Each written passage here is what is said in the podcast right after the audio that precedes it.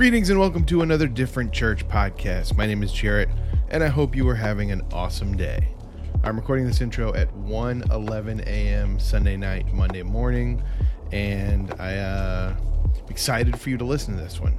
Um, we have been kind of in a some would say like kind of weird couple weeks like the subjects the the the subjects of the messages have been strange and not something that i would ever look at like on the service and be like yeah i'm stoked to hear a message about that. But hannah's amazing. Like i was thinking to myself today whenever i get to go up and do the welcome i do it after the band. And since the band is like the most recent thing to have just happened in the service I always like freak out and gush about how amazing they are because they are amazing.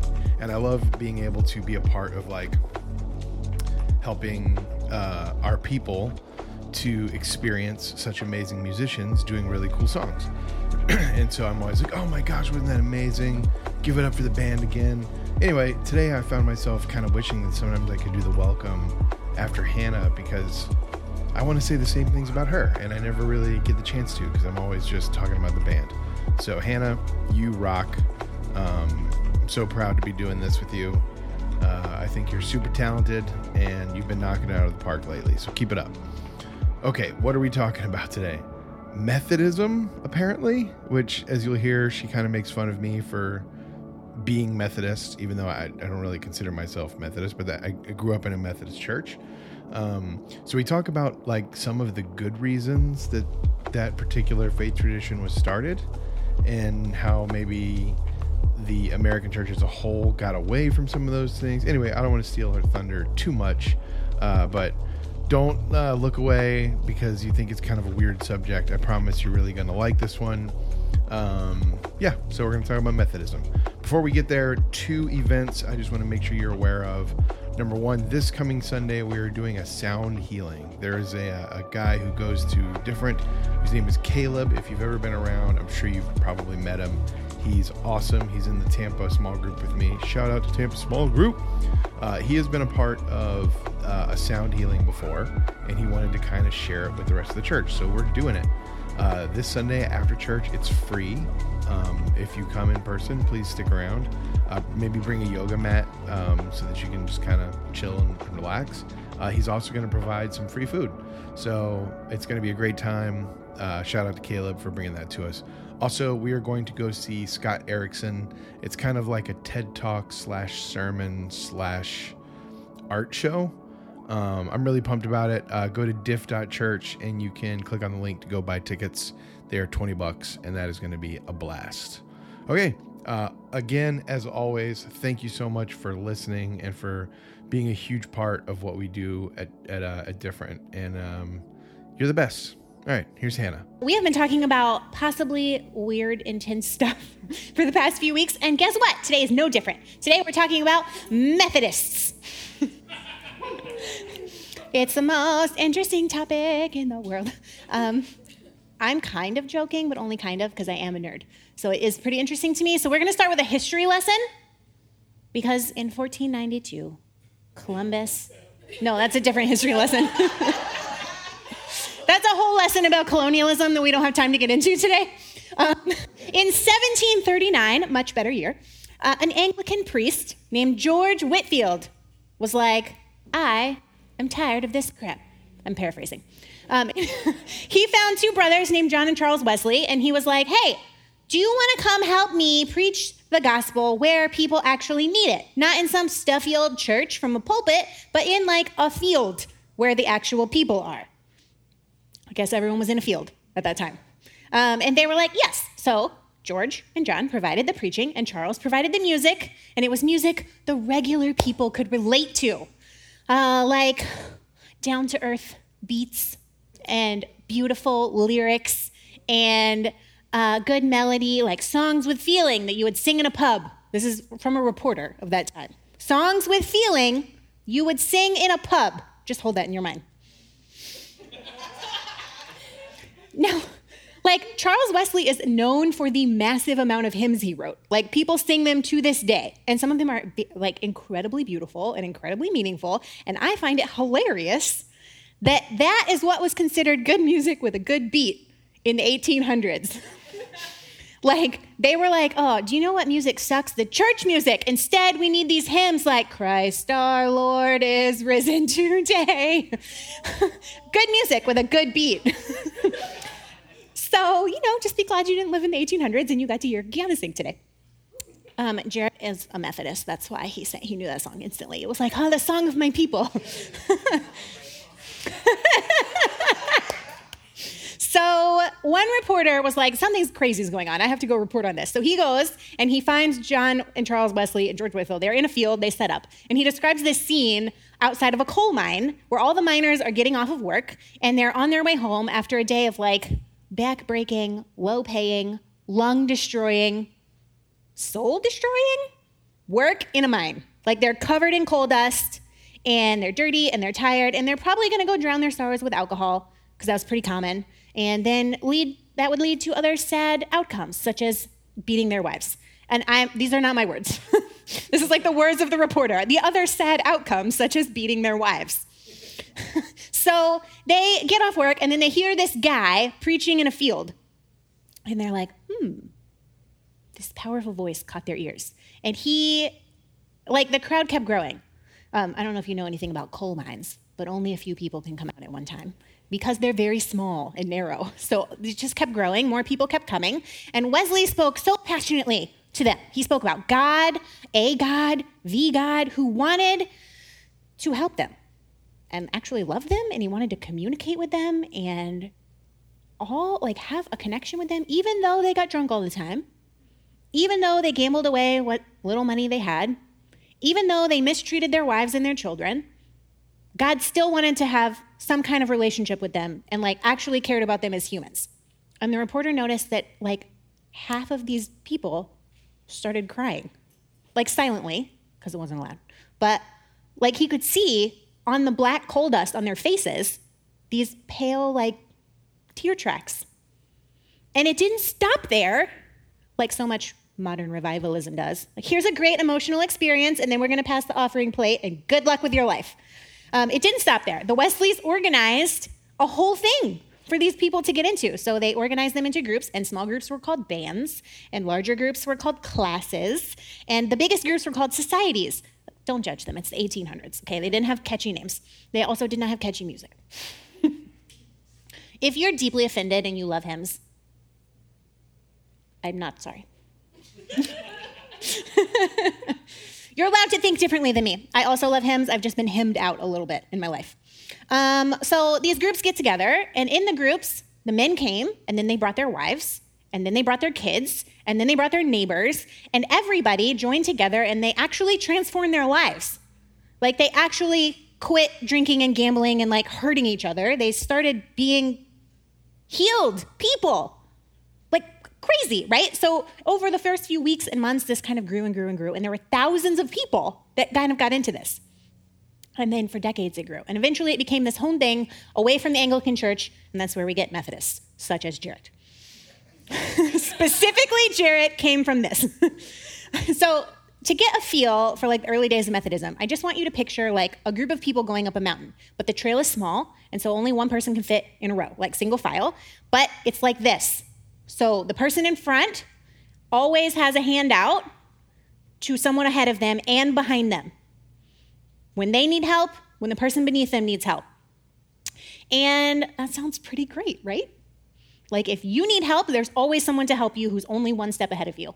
And if you are feeling good, there's always someone behind you who is one step behind you. Not 17 steps behind you, like one step. If someone trips, you can be like, ooh, gotcha. Oh, great.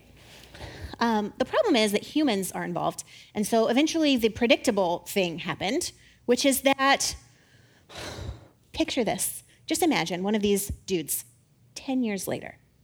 He's a former coal miner, okay? He is sober, he is clean, he is sanctified, bless God. he has been doing life well for a decade now okay? He no longer mistreats his wife. They have a great relationship, in fact. His kids love him. And he has progressed so far that he's actually teaching other people. Like he's in charge of one of these groups and he's like teaching them about God and the Bible. Until his teenage daughter like decides that what would be a wonderful thing is if she could date the coal miner who came in a month ago. And I do not mean in any way to like objectify relationships, but like he he's going to remember what he was like 10 years ago, right? And all the terrible things that he would do. And he doesn't want for his daughter to get involved with that, right? So probably the next meeting he's going to preach just a little bit harder against sin. And he's going to be a little bit harsher. And we're going to have a little bit more punishments whenever anyone makes a step out of line, right? And eventually, this harsh language He's bound to either straighten people up or just get them to leave entirely because people with real human life and real human problems aren't welcome anymore. Rachel just went, I did that for the podcast because that was a great sound. So over time, it's going to chase all the sinners, quote unquote, away, right? And frankly, that's just as well, right? Because this guy doesn't really remember. Like he remembers what it's like, but not like a step ago. Like it was so long ago. And pretty soon, the old climb up the hill is gone. And there's a plateau and a canyon instead. Right? Now the focus shifts from helping people make meaningful change in their life to just the younger converts who happen to be there, who just are not as zealous or interested as the older converts. I mean, none of us have ever been there, right? If you were born in church when your parents were like, you have to love this. And we're like, I mean, it's fine. and they're like, no, God has saved your eternal soul. And you're like, it's fine. Like, I'd rather sleep. And they're like, definitely not. you are getting up and you're going to church. Like, this is the whole dynamic, right? Of people being funneled into this. And if you want to break from the pressure, the only option is to leave, which gives you this. You have people up here, you have the religious on the top and the irreligious on the bottom, and neither of them like each other, and neither of them understand each other, and both of them just wish the other would just go away. And if someone down here actually says, God, I need help, get me out of here, God actually has no one to send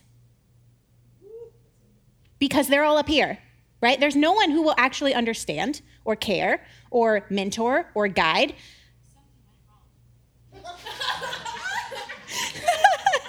If you can't hear that on the podcast, something's talking, it's like something went wrong. Yes, it did. Amen. something went wrong. No one is able to help them move because they don't know how. And also, it's not like the religious people on top are moving anymore, anyways. They're just, it's not like they kept going up the mountain and just there's a break in the chain. No, they're just hanging out. They just pitch their tents or like built houses, I guess. I don't know. Do y'all go camping? They like built houses on the plateau. Nobody's on a journey. Everyone's just stuck in their status quo. And this hit the Methodists really hard. And actually, it hits like every revival movement really hard and because of what happened, this wonderful part of Methodism, I think, has been forgotten. But I wish it hadn't been forgotten because we're in a very similar situation. And this applies across the board, right? So this happened to the Methodists. It happened to Pentecostals. And I get to pick on Pentecostals because I am a Pentecostal. So I get to like tell you how terrible they are. but also they're great, okay? Um, don't you judge me if you see me raising my hands because I like it. so the Pentecostals, when that thing started, they were like mind blowing to everyone else. There were people, black and white people, in the same room next to each other praising the Lord, which was not allowed. Okay, this is like 1900. It wasn't allowed and they did not care. People got arrested because they didn't care. They were like, this is indecent. You can't have people of multiple races in the same room dumb idea. But like that they did not care. They let the women were lead like half of the leadership at the beginning. They were the powerful voices, right? And it was this beautiful, crazy, very woo-woo, um, but also really emotional and intense and amazing thing that was happening. And then it got institutionalized. Mm. and you know what happened? Everybody split up. The white people made the assemblies of God. And the black people made the Church of God. And the women slowly phased out of all the leadership. And now we have all these systems and all these rules because we've stopped going up the mountain together. We're just like, ah, it's been a couple years. You know what we should do? Build a machine. so this can run without us. It literally happened in the church I came from. It was founded on principles of like, everyone is welcome here and you do you and we'll do us and like this is we're gonna be cool. We're gonna be cool y'all. And then they weren't after like 12 years they were like we're not cool. We're not cool. We can't we can't be cool. If someone disagrees with us it's not cool. We need to tell you we need to preach a little more harshly against sin. And like luther and calvin when the protestant Re- reformation happened they were like okay you can't be catholic anymore so instead, what you should believe is this intellectual system of Protestantism. But nobody created a new system of spiritual formation until the Wesleys. Have you ever wondered why things like daily devotions, quiet time, Bible studies are so important to the evangelical church? It's because of the Wesleys. Um, getting together to discuss the Bible like training these coal miners to focus on devotion to God and to their families, to have quiet time or prayer time with God instead of drinking and beating their wives. Like these are these happen in a context, right? These are fundamental practices of how they moved people out of their situation into a better healed situation. And I don't mean to suggest that those things are not helpful. They are, right? Like meditation and prayer, much better choice than drowning your sorrows in anything. Um, getting together with friends in a safe space to process faith, also a great thing. But they're not like the be all end all of Christianity or discipleship. Like, if you don't read your Bible every single day, you're not going to hell. Like, that's not a thing. Like, literally, most of the world couldn't even read for most of church history. So, what were they doing? Like, God was like, I'm sorry. I know I saved you, but you did not read your Bible. And they're like, I can't read. And what's a Bible? God's like, don't care. this is the practice for everyone to do. These things came about in mass in the 1800s. And I think we're in a very parallel situation today because in the 20th century, like, what are we in now? The 21st century? 22nd century? 21st century. We've moved from this method to, to this. We have these people and we have these people, and we have widespread spiritual complacency slash who cares? This is the mostly the attitude of everyone. I mean, who cares? We care deeply about the things we believe, but we don't really care deeply about the things we're actually doing. So in the 1970s, people were like, okay, this has got to stop. People need to shape up. They need to check themselves before they wreck themselves. Okay, we're gonna make a new thing. And they developed this spiritual formation system among conservatives based on the Methodist practices, now that they would admit that's where it came from, of quiet time and Bible studies and fill in the blank discipleship guides and classes and curriculum and revivals and retreats and conferences. Raise your hand if you've been to a church conference. Oh, yes, yes.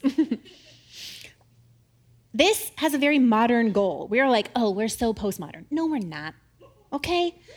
We what we want to do, the whole goal of this was to put forward a basic systematic theology based on the entirely modern notion that right thinking equals right behavior. Does it though? More Bible knowledge equals better Christians. Does it though? Knowledge equals power. That one I kind of agree with, but like clearly not because they still won't let women talk. So it doesn't matter how much you know. What we have found, sadly, is that these systematic theologies and these more biblical knowledge and like being the fastest at sword drills in your Sunday school class I was. Thank you very much. Thank you. Thank you. Um, you can come talk to me in my honorship at the end of service if you would like to know how to do sword drills faster. I'm going to put that on my tombstone. It didn't actually produce any personal transformation. Maybe not any. That's a little harsh. It didn't actually produce much personal transformation.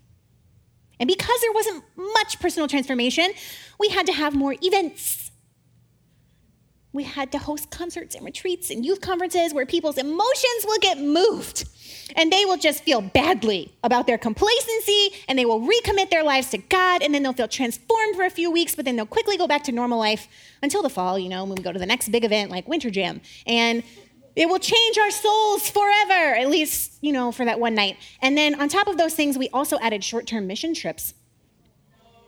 Oh, yes, you stick with me. We are going here, okay?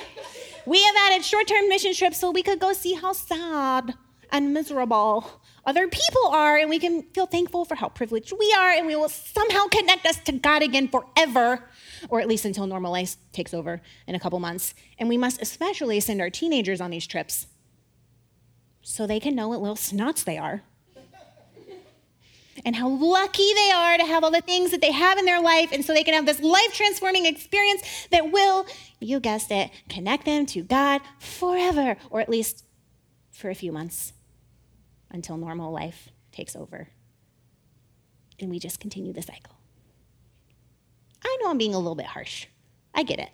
Okay, so two things. First of all, if in your head you are really loudly being like, Amen, and having it out with the evangelicals about their stupid short term missions trips and their stupid revival conferences and their stupid Bible verse memorization plans, take a breath, slow down. Okay, it's not all bad. Some people have really wonderful, amazing experiences in that system. And some people needed to be in that system to get where they are today. And if you're feeling very offended with progressives because we are just throwing the baby out with the bathwater, take a breath and slow down because it's not all good either. Right? Like some people have really harmful, terrible experiences in that system, in that theological system, and it's caused them an incredible amount of church trauma that we're still recovering from today. The system is imploding.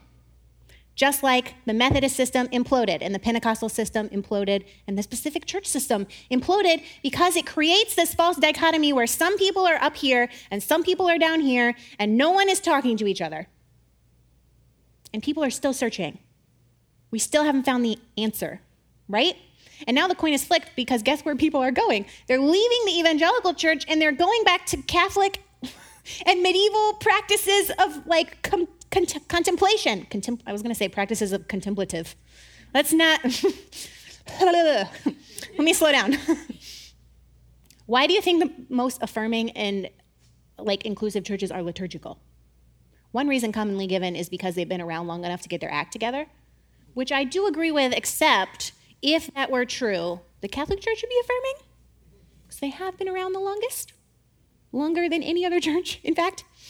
Um, but the second reason people are leaving is because they're looking for something deeper. They're looking for something wider and more expansive. Like they're going back to liturgy and contemplative practices to connect with God beyond the system of consumerism that we have built. And I think that search is like in its infancy because we are truly addicted to modernism. We are truly addicted to finding the right answer the, the knowledge that will fix us, the thing that will solve our problems. And we can't resist the pressures of our culture and consumerism. It's impossible. But I hope we can make like a new Methodism, a new Methodism that is really the old Methodism. We're not, there's nothing new under the sun. But like a way that focuses not on fill in the blank answers for every situation, but on questions that make us think and reflect and take stock and pay attention to what's going on in our souls. That we will actually see discipleship as the process of reaching up with one hand to find someone who is one step further on the journey than you and reaching back with your other hand to help someone who is one step behind you.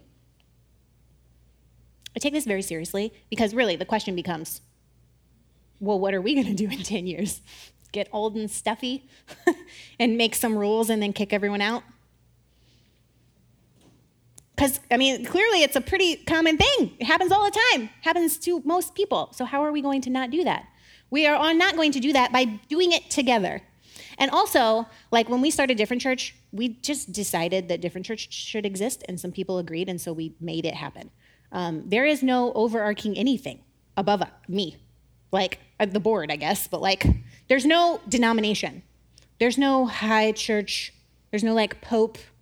There's no I'm the Pope. I should have dressed up as a Pope today. That's kind of, that's kind of sacrilegious. I won't do that. Um, There's no one like telling us what to do except us, which is great and dangerous. Right? Because I actually don't know everything. In fact, sometimes I cannot even put a sentence together, as you just saw. So, ha- like, how are we supposed to move forward if there's no one ahead of me? Right? Because I don't know everything. I can't know everything. And honestly, that's not even my goal. My goal is to have more fun in life. So, after Pride last year, I started a meetup of progressive pastors, not because I wanted to make an organization. Honestly, not very organized. You probably don't want me like doing your things. But there's so we haven't we meet once a month. Literally because we have no one else to talk to.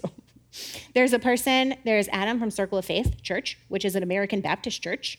There is Jen from Good Samaritan Church in Pinellas Park. It's like the OG affirming church in Pinellas County.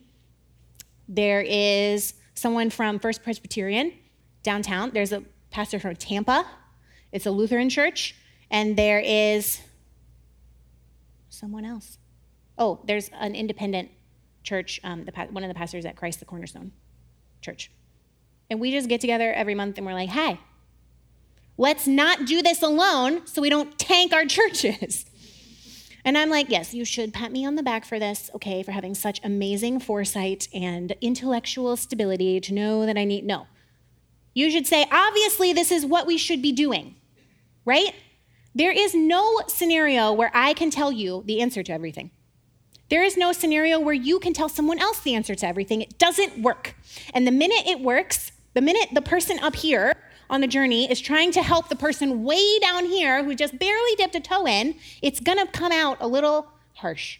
It's going to come out more like, just stop it, which, you know, that works. Everyone's totally changed their mind on things by being yelled at, right? We all know this from the 2016 election. You all changed your minds because you got yelled at, right?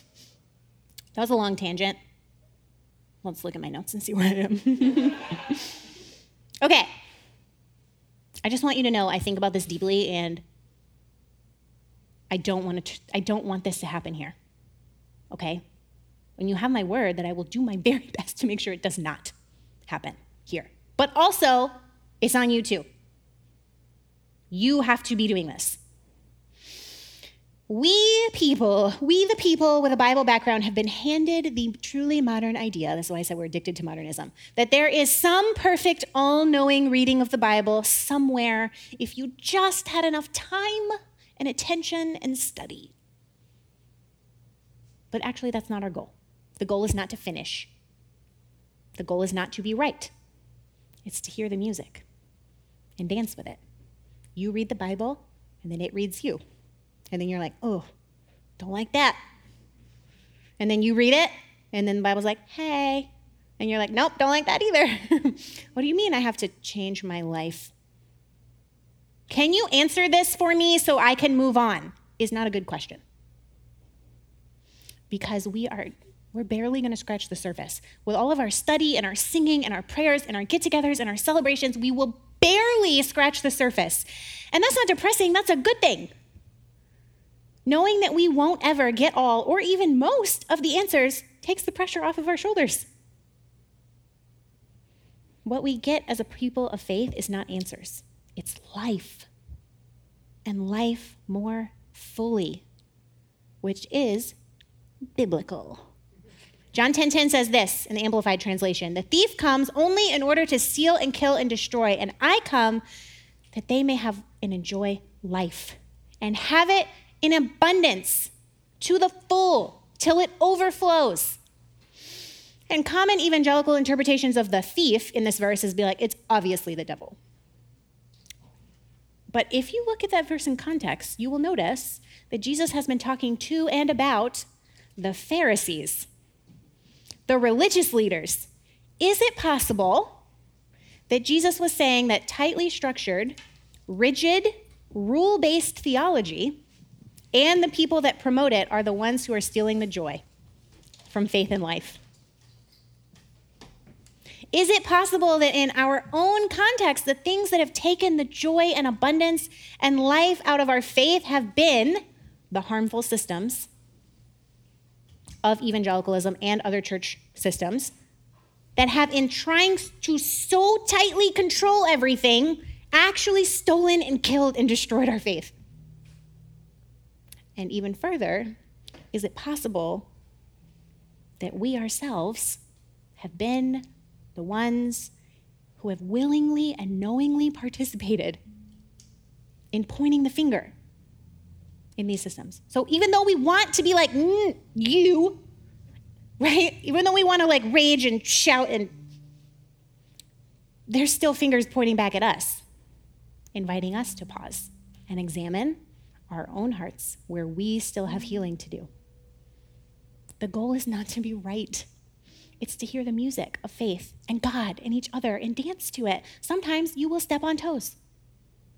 Sometimes you will be perfectly in sync. Right? Sometimes you will be have, just bursting with emotion and energy, and you will be the ones that people are watching from the sidelines. They're like, wow, it's so beautiful. And sometimes we'll be the ones who are exhausted, and we step on each other, and we have to go to the sidelines for a breather we have to go on this journey and participate in this dance with one arm forward and one arm back. If we don't reach forward to someone who is further down the path than us, we will not have anyone to help us up when we stumble or help us repair when we've done harm. And if we don't reach back for others who are starting on their journey, we will fail spectacularly, just like all the other systems have failed. Our orthodoxy, our right belief, will lose its orthopraxy our right practice, our right actions, which will eventually make us ungenerous and close minded and not even orthodox to begin with. If we don't reach forward and back, then we're going to be in danger of what Jesus was warning about being the ones who steal and kill and destroy the faith of other people. But if we can stand together with open arms, then we will have and enjoy our life and faith. We will have it and each other to abundance, to the full, till it overflows.